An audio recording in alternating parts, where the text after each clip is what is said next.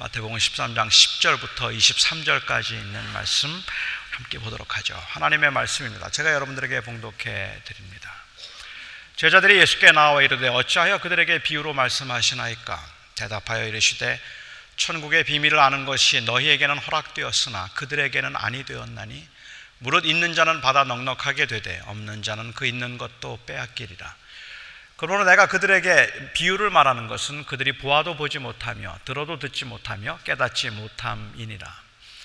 이사야 예언이 그들에게 이루어졌으니 일렀으되 너희가 듣기는 들어도 깨닫지 못할 것이요 보기는 보아도 알지 못하리라. 이 백성들의 마음이 완악하여져서 그 귀는 듣기에 둔하고 눈은 감았으니 이는 눈으로 보고 귀로 듣고 마음으로 깨달아 돌이켜 내게 고침을 받을까 두려워함이라 하였느니라. 그러나 너희 눈은 봄으로 너희 귀는 들음으로 복이 있도다. 내가 진실로 너희에게 이르노니 많은 선지자와 의인이 너희가 보는 것들을 보고자 하여도 보지 못하였고 너희가 듣는 것들을 듣고자 하여도 듣지 못하였느니라. 그런즉 씨 뿌리는 비유를 들으라.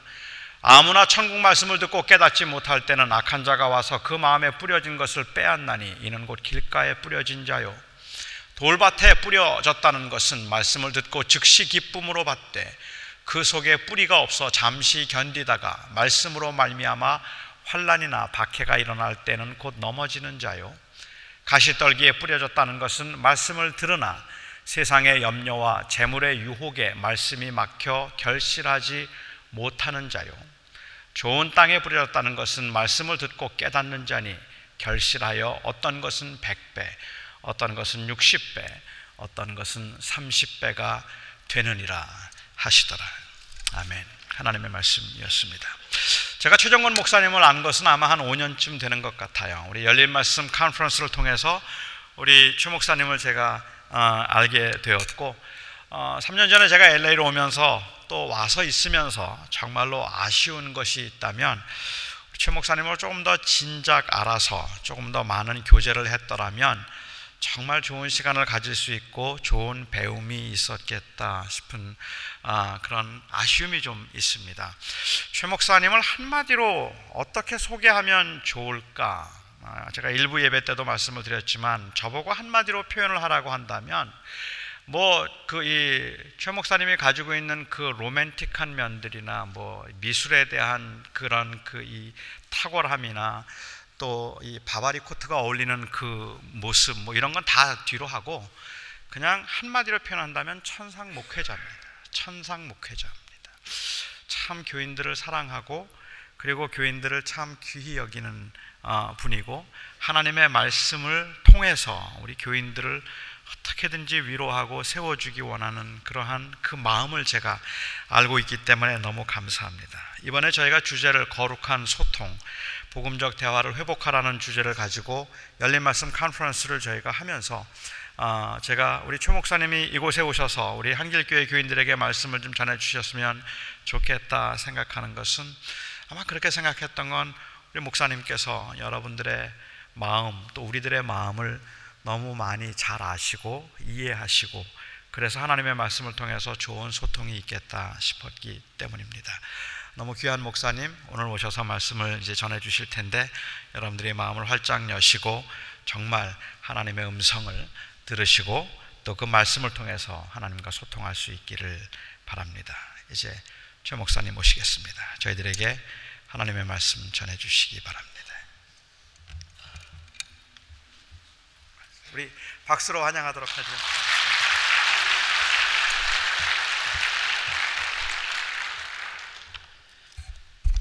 좋게 소개해 주셔서 감사하고요. 어, 저는 노 목사님 볼 때마다 늘 배웁니다. 배우는 것 중에 하나가 어떻게 이렇게 정우성을 닮았는지. 더 놀라운 것은 어떻게 그렇게 주장할 수 있는지. 어, 저는 노 목사님 보면서요, 소통 저한테도 얘기해 주셔서 저도 노 목사님 보면서 탁월하다 생각해요. 아, 참 탁월한 분이다. 아, 그리고 그 탁월함이 이렇게 돋보인 이렇게 막 뽐내는 게 아니라 아, 겸손으로 참 좋은 모습으로 나타나서 너무 감사하고 열린 말씀 통해서 참 많이 배웁니다. 학습으로 배우고요. 또 인격으로 배우고 또 한길교회 이렇게 와서 말씀 전하게 돼서 너무 감사합니다. 기도하겠습니다. 하나님 감사합니다. 귀한 교회에 하나님과의 소통이 이루어지고 목회자와 성도의 소통이 이루어지고 또 하나님의 귀한 말씀의 역사가 있는 산자의 땅이 되게 한길교회 예배와 한길교회와 성도들을 축복해 주옵소서 예수님의 이름으로 기도합니다. 아멘. 오늘 말씀의 주제는 아, 소통입니다. 이번 열린 말씀의 주제는 소통인데 네이버 사전에 소통을 쳐보면 뚫리 막히지 않고 잘 통한다 혹은 서로 통해서 오해가 없다 하는 뜻입니다. 이런 관점에서 보면 예수님의 비유는 정말 소통의 수단인가 하는 의문이 들어요. 왜냐하면 비유가 어렵기 때문입니다.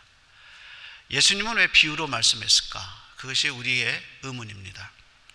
오늘 설교를 이해하기 위해서 여러분 두 가지 단어를 이해하셔야 돼요. 첫째는 하나님의 나라, 또 하나는 비유. 이 두 가지 단어를 이해하셔야 합니다. 먼저 하나님의 나라에 대한 이해입니다. 아, 예수님이 세상에 오셔서 하나님의 나라를 선포하셨고요. 한 신학자는 신약 성경을 묶을 수 있는 주제는 하나님의 나라다 이렇게 얘기했습니다. 예수님이 세상에 오셔서 하신 이 하나님의 나라는 복음서에 보면 천국이라는 말과 함께 쓰입니다. 그래서 마태복음에 천국이라는 말과 번갈아 쓰이면서 46번, 마가복음에 15번, 누가복음에 39번 나옵니다. 그러면 하나님의 나라는 어떤 나라일까? 1864년 5월 10일 미국의 남북 전쟁 때 버지니아 전투에서 심각한 어깨 부상을 입은 제임스 로버트 몽고메리라는 26살 된 청년이 미시시피 캠든에 사는 자기 아버지에게 편지를 씁니다. 잔잔한 음악이 흐르고 어, 그때 실제 어, 몽고메리가 썼던 편지에 그 친필 위에 카메라 화면이 비치면서 그 글이 나오기 시작합니다. 글은 이렇게 시작합니다. Dear Father, 존경하는 아버지, 이 편지가 아버지께 보내는 마지막 편지입니다. 전 지금 어깨에 심각한 부상으로 죽음을 피할 수가 없게 되었습니다. 전 점점 약해지고 있어요. 그래도 제가 이 편지를 쓰는 것이 아버지가 제 글을 기뻐하실 것 같아서 씁니다. 제 무덤에 표시를 해둘 것입니다. 아버지가 오시기를 원하면 절 발견하실 수 있을 겁니다. 제가 여기 묻히든 아니면 미시시피에 가서 묻히든 그건 중요한 것이 아닙니다. 알아서 해 주십시오.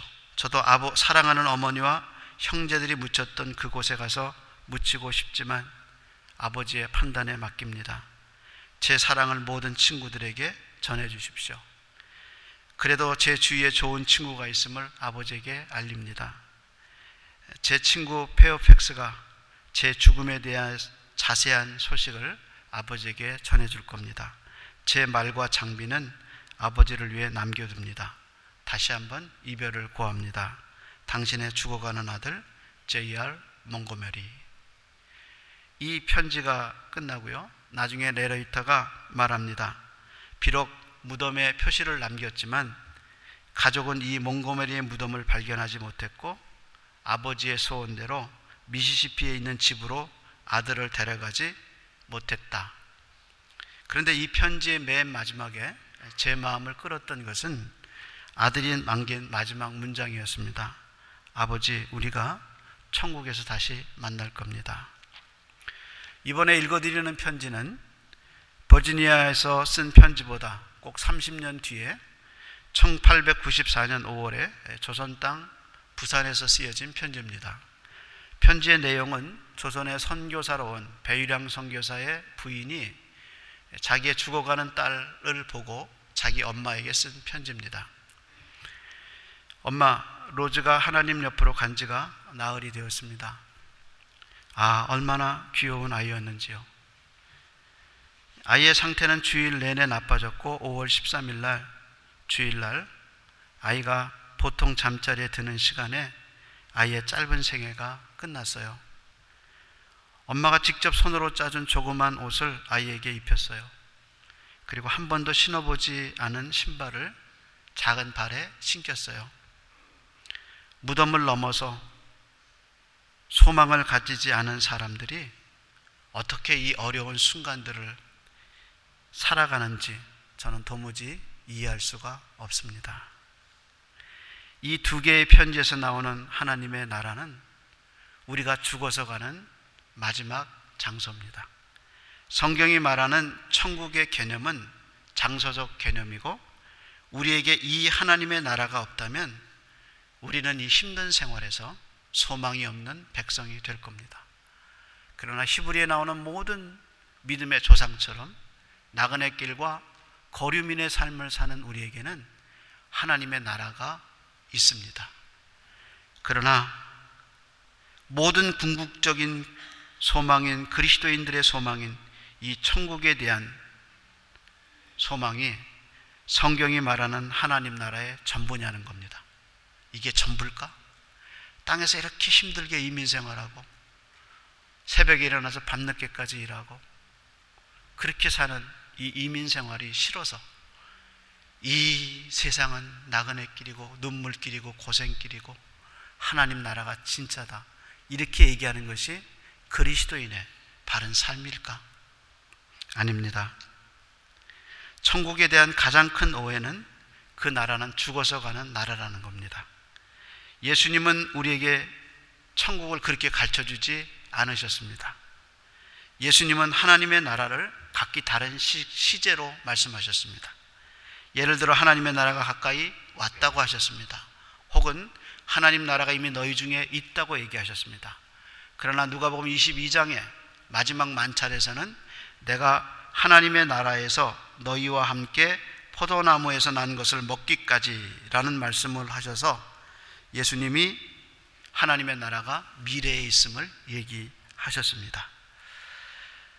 왜 예수님은 이런 식으로 하나님의 나라를 얘기했을까? 그것은 기억하세요. 하나님의 나라의 그 아름다운 영광을 보기 전에 하나님 나라의 그 평강을 맛보기 전에 땅에서 성도는 천국의 기쁨을 맛보고 살 수 있다는 겁니다. 예배 시간에 와서 하나님께 찬양 드리면서 예배 속에서 주시는 그 은혜가 씨앗이고 그 씨앗만 가져도 그림자만 가져도 좋은데 이거 진짜 예수님의 얼굴을 배웠고 주님 앞에 찬양할 때 그 기쁨이 얼마나 클까? 이렇게 교회 와서 예배 드리는 것도 좋은데 하나님의 나라에서 하나님과 함께 그분을 찬양하면 얼마나 좋을까? 땅에서의 영광은 그림자요 씨앗이지만 정말 하나님의 나라 가서 맛보는 그것은 기쁨이요 영광이 된다는 겁니다. 그래서 바울은 로마서 14장에 교회 공동체를 이야기했습니다. 로마서 1장에서 11장은 복음이 무엇인가? 구원이 무엇인가를 설명하고 12장 1절에는 구원받은 사람의 몸이 어때야 되는가를 얘기하고 그리고 교회 공동체 하나님의 선택받은 공동체는 어떤 공동체인가를 설명한 것이 로마서 12장 이후인데 그는 14장에서 이렇게 얘기했습니다. 하나님의 나라는 먹는 것과 마시는 것이 아니요 오직 성령 안에서 의와 평강과 희락이라 그랬어요. 이거는 이 세상은 먹는 것과 마시는 것이 다예요. 배를 위해 살아요. 마치 개콘에 나오는 소고기 할아버지처럼 돈 벌면 뭐하노? 소고기 사 먹지. 소고기 사 먹으면 뭐하노? 또 일하겠지. 일해서 돈 벌면 뭐하노? 또 소고기 사 먹겠지. 그 허무개그예요. 인간은 그래요. 돈 벌면 좋은 집 사고, 돈 벌면 좋은 차 사고, 돈 벌면 좋은, 좋은 것을 먹지요. 그러나 그것이 패턴이에요. 그 외에 아무것도 없어요. 그걸 위해서 온 생애의 목을 매요. 그것이 허무개그예요. 근데 하나님의 나라는 먹는 것과 마시는 것이 아니야. 성령의 공동체 안에서 의와 그토록 얻기 어려운 평강과 그 마음의 기쁨, 인생의 후반의 종말에 그 허무감이 없어요. 내가 이러려고 살았노? 하는 허무감이 언제 없어지는가? 성령의 주시는 소망 안에서 그것이 없어져요. 그래서 하나님의 나라는 이 땅에서 맛볼 수, 경험할 수 있는 나라다. 그러면 하나님의 나라가 이 땅에 온 증거가 무엇일까? 예수님 당시 1세기 유대인들에게는 하나님의 나라가 온 세 가지 증거가 있어야 그 증거 중에 첫째가 이방인들이 이스라엘 땅에서 다 물러가는 거. 그러면 하나님의 나라가 왔다고 믿은 거예요. 둘째는 예루살렘 성전이 완성되고 청결되면 하나님의 나라가 왔다고 믿은 겁니다. 마지막 세 번째는 메시아가 오면은 하나님의 나라가 왔다고 생각하는 거예요. 그래서 만약에 예수님이 메시아라면 로마 군대를 이스라엘 땅에서 내보내야 메시아 되는 자격이 있는 거예요. 그래서 그들이 예수님이 로마 군대를 몰아내기를 바란 겁니다. 근데 예수님이 말씀하신 하나님 나라의 증거는 그게 아니에요. 예수님의 눈에 로마 군대가 문제가 아니라 자기가 이 땅에 온 이유는 마귀가 잡고 있는 사단에 잡고 있는 이 죄악된 망가진 세상을 사단의 권세에서 구하는 것 그것이 예수님의 목적입니다. 그래서 십자가의 보혈의 피로서 이 세상을 구원하신 겁니다. 그래서 예수님이 전파하신 하나님의 나라가 이 땅에 왔다는 증거가 무엇인가? 사단이 지배하는 캄캄한 세상 속에 밝은 복음의 빛처럼 하나님의 나라가 이 땅에 와서 사탄의 나라가 흔들리기 시작하는 거예요. 그래서 복음서에 수많은 마귀의 이야기가 쫓겨가고 마귀 들린 사람들이 치료받는 이유가 무엇인가? 그것은 하나님의 나라가 이 땅에 왔다는 증거예요. 당신의 마음 깊은 곳에 사단이 붙잡고 있는 자아의 중심성, 자기를 영화롭게 하고 자기만을 위해서 사는 그 자아의 중심성이 하나님의 중심속으로 바뀌고 하나님께 영광을 돌릴 수 있는 하나님의 백성이 된 이유가 무엇인가? 하나님의 나라가 우리 영혼 속에, 우리 마음 속에 들어온. 무엇과 함께? 복음의 소식과 함께. 그래서 하나님의 나라가 들어오면서 사단의 나라가 흔들리는 거, 그것이 바로 하나님의 나라입니다. 그 개념을 이해해야 돼요. 두 번째, 이해해야 하는 것은 비유입니다. 왜 예수님은 비유로 말씀하셨을까? 비유는 무엇일까? 오늘 본문 마태복음 13장은 전체가 비유장입니다. 13장의 비유는 7개인데 마태는 예수님이 하신 7개의 비유를 13장에다가 모았어요. 그러면 마태복음 전체에서 비유가 7개인가? 아닙니다. 마태복음 13장 외에 마태복음 전체를 보면 비유 형태를 띄운 것이 15개가 더 있어요. 그래서 15개와 7개, 마태복음 28장인데 22개가 비유 형태로 기록되어 있어요. 마태복음에만 나오는 아주 특이한 구조입니다. 마가나 누가는 이런 방식으로 비유를 묶지 않았어요. 그런데 재미있는 것은 마태복음 13장에 나오는 7개의 비유는 다 천국 비유입니다. 하나님의 나라는 이와 같다. 시작하는 예수님의 씨 뿌리는 사람의 비유부터 마지막 비유에 천국의 서기가 된 제자의 이야기까지 일곱 개가 다 천국 비유예요. 문제의 핵심은 왜 비유로 말씀했느냐는 거예요. 34절에 보면 예수님이 모든 것을 무리에게 비유로 말씀하시고 그 다음 말이 비유가 아니면 아무 말도 하지 않았다 그래서.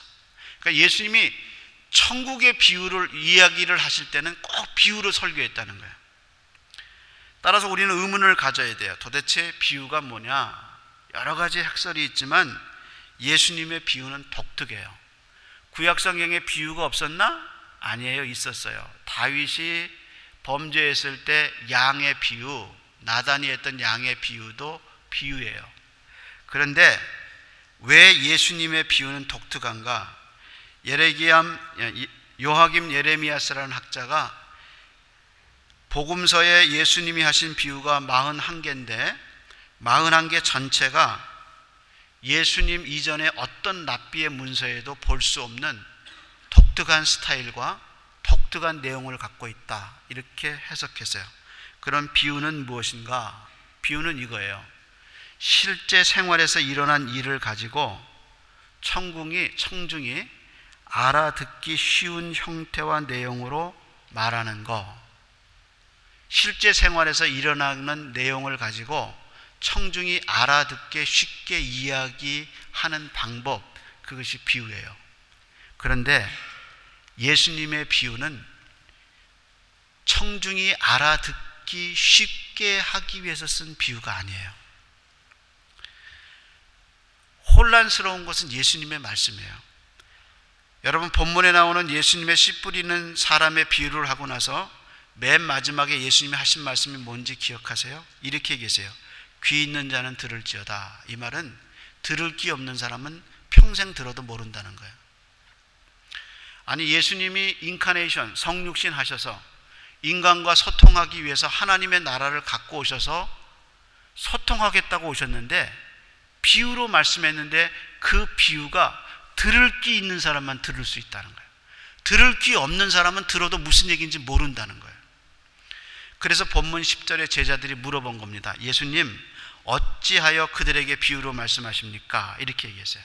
그때 예수님이 하신 말씀이 11절에 너희에게는 하늘나라의 비밀이 아는 것이 허락되었지만 저 사람들에게는 허락되지 않았다. 이 말은 너희들에게는 귀를 들을 귀가 있지만 다른 사람은 들어도 모른다 이거예요. 비유의 정의는 청중이 알아듣기 쉽게 하기 위해서 하는 건데 근데 예수님은 정반대의 말씀을 하신 것입니다. 더 기가 막힌 것은 12절에 예수님이 이렇게 얘기했어요. 있는 사람은 더 풍성하게 되고 없는 사람은 있는 것까지 빼앗기리라 이렇게 얘기했어요. 이 비유가 제가 생각나게 하는 어, 한 사건이 있었습니다.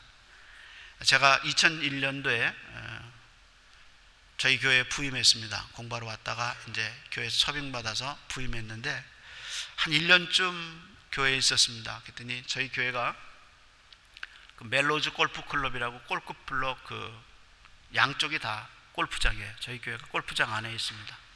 참 이뻐요. 아, 그리고 그 건너편이 이제 멜로즈 골프장 들어가는 아, 그 입구입니다. 길 건너가. 그래서 골프장이 양쪽으로 이렇게 도로를 사이에 두고 골프장이 큰 게 있어요. 근데 그 골프 클럽에서 매주 목요일마다 아, 그 첼트넴 지역에 노타리 클럽이 모여요. 로타리 클럽의 회장이 저를 찾아왔어요. 좀 로타리 클럽에 가입해서 한번 같이 있으면 좋겠다. 그래서 제가 로타리 클럽에 미국 온 지 부임한 지 1년 만에 로타리 클럽에 회원이 돼서 어, 가서 매주 목요일마다 가서 로타리 클럽에 앉아 있습니다. 로타리 클럽 여러분 아시지만 시골 동네 그 동네 노인 어른들이 어, 사교장입니다. 젊은 사람은 가장 젊어야 60대고 대개 한 70대 나이 더 많이 드신 80대 이런 어, 시니어 되신 분들이 와서 있고 주로 이제 목요일 날 누가 오냐면은 은퇴 후에 연금을 어떻게 이용하나 그런 은행에 와서 그런 거 설명해요. 앉아 있으면 하나도 들리는 게 없습니다. 무슨 얘기하는지 도대체 모르겠어요. 또 UPenn 대학의 그, 어, 그 security 담당하는 그, 어, 담당자가 와서 필라 지역의 security는 어떻게 되는가 그 시스템을 다 얘기합니다. 앉아 있고 웃지만 아무것도 알아듣는 게 없습니다. 하나도 몰라요. 들어도 그게 그게 맞는 건지 확신이 안 들어요. 들리기는 들려요. 설명은 안 돼요. 근데 진짜 밥 먹다가 우리말로 하면 환장하는 얘기가 뭐냐면 얘기를 쭉 하다가 아, 걔 손자가 장가 갔대. 그러면 그 말 한마디에 그 식탁에서 막 사람들이 그래? 걔가 벌써 그리고 걔 그 집안에 대한 족보를 쭉 얘기하는 거예요. 걔 할머니는 누구고 걔 아버지는 어떻게 언제 잡고 쭉 얘기하는데 그 대화에 못 껴요. 제가 최 씨라 한 번 뭘 시작하면 잘은 못해도 끝까지는 갑니다. 어, 그런데 제가 그걸 갔다 와가지고 내가 여기 계속 가야겠나. 그래서 제가 1년은 더 다녔어요. 1년을 더 다녔는데 그때 제가 느낀 게 뭐냐면 어떤 주제가 주어지면 그 사람들은 그 주제 때문에 풍성해요. 그그 사람은 다 인사이더예요. 근데 나는 거기 가 있으면 있는 것도 뺏겨요. 조금 알고 있는 영어도 스트레스만 받아고 와요. 저는 아웃사이더예요. 주제가 떨어졌는데 인사이더에서는 너무 즐겁고 재미있는데 아웃사이더는 저는 너무 괴로워요. 예수님이 비유로 말씀하신 이유가 이거예요. 구원받은 사람은 그 하나님의 나라의 주제가 떨어지면 너무 사람들이 행복한 거예요. 근데 구원받지 못한 사람은 그 나라가 있는지도 몰라요. 그 나라를 맛볼 수 없어요. 천국이라는 소리는 듣는데 그 천국이 갖고 있는 그 깊고 오묘하고 그 천국의 기쁨을 몰라요. 그게 비유가 당신을 아웃사이더냐, 인사이더냐, 당신이 구원받은 사람이냐, 구원받지 못한 사람이냐를 갈라주는 기준이 된다는 거예요. 소통은 이런 힘이 있어요. 당신이 구원받은 사람이라면 비유라는 소통의 소식을 통해서 당신이 풍성해질 수 있다는 거예요. 당신이 하나님의 말씀을 갖고 그 말씀의 의미를 알고 있다면 그 말씀이 주는 소통 때문에 당신은 풍성하게 살 수 있다는 거예요. 예수님이 로마 시대에 사람들에게 하나님의 나라가 가까웠다라고 나라라는 말을 할 때 사람들이 예수님을 몰려들었어요. 아, 이스라엘 나라가 회복되면 이때다. 그리고 로마 군대가 쫓겨나겠다고 몰려들었을 때 나라라는 말 자체가 로마 정부의 헤롯 정부의 입장에서 보면 그게 정치범이에요. 제가 지금 읽어드리는 이 이야기는 일제시대 옥중에서 순교한 권 원호 전도사님이라는 분이 일본 검사와 대담한 것을 일본 사법부 그 기록에 나와 있는 겁니다. 일본 검사가 물었습니다. 예수가 재림하면 어떤 나라가 되는가? 답입니다. 하나님의 나라가 이 땅에 건설됩니다. 그러나 난 통치권에 대해서는 잘 모릅니다. 검사가 다시 묻습니다. 어떤 자가 그렇게 가르쳐 줬는가? 전도사님이 대답합니다. 나는 성서를 보고 내가 연구한 것으로 아무에게도 가르침을 받지 않았습니다. 이 사람 정치범이에요. 이 사람 형사라서요. 왜? 일본을 거역하는 하나님의 나라의 통치를 얘기했어요. 예수님 당시 로마의 입장에서 예수님이 하나님의 나라를 말하면 정치범이에요. 그래서 예수님 십자가에 죽으신 거예요. 정치범으로 죽은 거예요. 이래서 하나님의 나라를 예수님이 말씀하실 때 여러 가지 비유를 드신 이유 중에 하나가 이겁니다. 예수님의 목적은 십자가와 부활입니다. 그 십자가를 지고 모든 것을 다 드러내기까지 예수님은 감추실 필요가 있었어요. 적은 들어도 모르는 언어로 그리고 내부의 사람들은 다 듣고 풍성함을 누릴 수 있는 언어로 말씀하신 게 바로 비유입니다. 그래서 예수님이 마태복음 마가복음 4장 22절에 똑같은 씨 뿌리는 비유를 하신 다음에 등잔 비유를 마가복음 4장에서 하시면서 이렇게 얘기하셨습니다. 감추인 것이 나타나기 마련이고 비밀은 드러나기 마련이다. 하나님의 나라의 비밀인 예수님의 십자가와 예수님의 부활이 완전하게 드러나기까지 그 감추인 놀라운 비밀의 역사가 어디에 담겼느냐? 비유에 담겨 있다는 거예요. 그럼 이것이 단가? 아닙니다. 비유는 우리에게 더 깊은 것을 가르쳐 줘요. 이 씨 뿌리는 비유는 비유 중에 어머니입니다. 그래서 사복음서 저자가 다 이 씨 뿌리는 사람의 비유는 다 기록했어요. 이 비유는 보는 시각에 따라 달라져요. 이게 씨에 초점을 둔 거냐, 아니면 마음에 초점을 둔 거냐. 이게 농부에게 씨를 뿌릴 때 경제적으로 뿌려야지 이렇게 뿌리면 안 된다고 말하는 것인가? 아니면 당신의 밭에 대해서 당신이 길가냐, 돌짝밭이냐, 당신의 밭의 상태에 대해서 얘기하느냐, 해석이 보는 시각에 따라 분분할 수 있다는 겁니다. 그런데 예수님이 여기서 놀라운 말씀 하나 하셔요. 길가에 떨어진 씨를 얘기하면서 길가에 씨가 떨어지면 새가 와서 잡는다. 그래서 가져간다 그랬어요. 그러면서 예수님이 해석하면서 이 구원에 이르지 못하도록 마귀가 와서 그 말씀을 뺀다 그래서 왜 나는 교회에 와서도 이렇게 구원의 확신이 안 들까? 왜 나는 저 사람은 구원에 이르렀다고 생각하고 저렇게 사는데 왜 나는 구원에 이르지 못하는가? 이유가 없어요. 하나님 나라 관점에서 마귀가 계속 당신에게 하나님의 말씀을 듣지 못하게 한다. 하나님 중심성의 그 말씀을 나의 중심의 이야기로 듣고 내가 해석하고 있다는 거예요. 소통이 아니에요. 그래서 소통이 이루어지지 않아.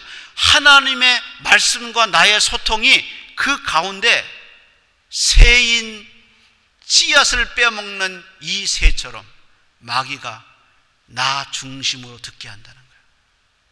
그러면서 예수님은 이 이야기를 내부자에게 향해요. 다시 말해서 구원받은 사람에게 주님은 도전하고 계셔요. 네가 말씀을 들을 때는 그렇게 살겠다고 기쁨으로 받지만 네가 말씀에 뿌리가 없어서 세상 염려와 향락과 재물 때문에 열매 맺지 못한다. 얼마나 많은 사람이 들어와서 얼마나 많은 그리스도인들이 하나님의 말씀을 들을 때 찔림을 받고 그것을 기쁨으로 받는데 왜 열매에 이르지 못하는가? 주님이 답답해 하셔. 참 소통이 막히고 있어요. 혈관이 막히고 있어요. 하늘의 통로와 나의 마음의 통로 속에 세상 향락과 돈에 대한 염려와 세상 근심이 소통을 막고 있어요. 그래서 예수님이 이 비유를 하신 겁니다. 근데 어떤 사람에겐 이 비유가 소통을 이루어요. 그래서 하나님의 말씀을 통해서 30배, 60배, 100배의 결실로 풍성한 하나님의 나라를 느끼고 기쁨으로 사는 거예요. 소통의 중요성은 기억하세요. 사람과 사람의 문제가 아닙니다. 소통은 하늘과 당신이 하나님의 말씀과 당신의 마음이 소통되고 있느냐는 거예요. 이 소통이 이루어지는 삶 속에 하나님의 나라가 풍성해질 줄로 믿고 말씀의 깊은 소통이 여러분에게 있기를 축원합니다. 기도하겠습니다.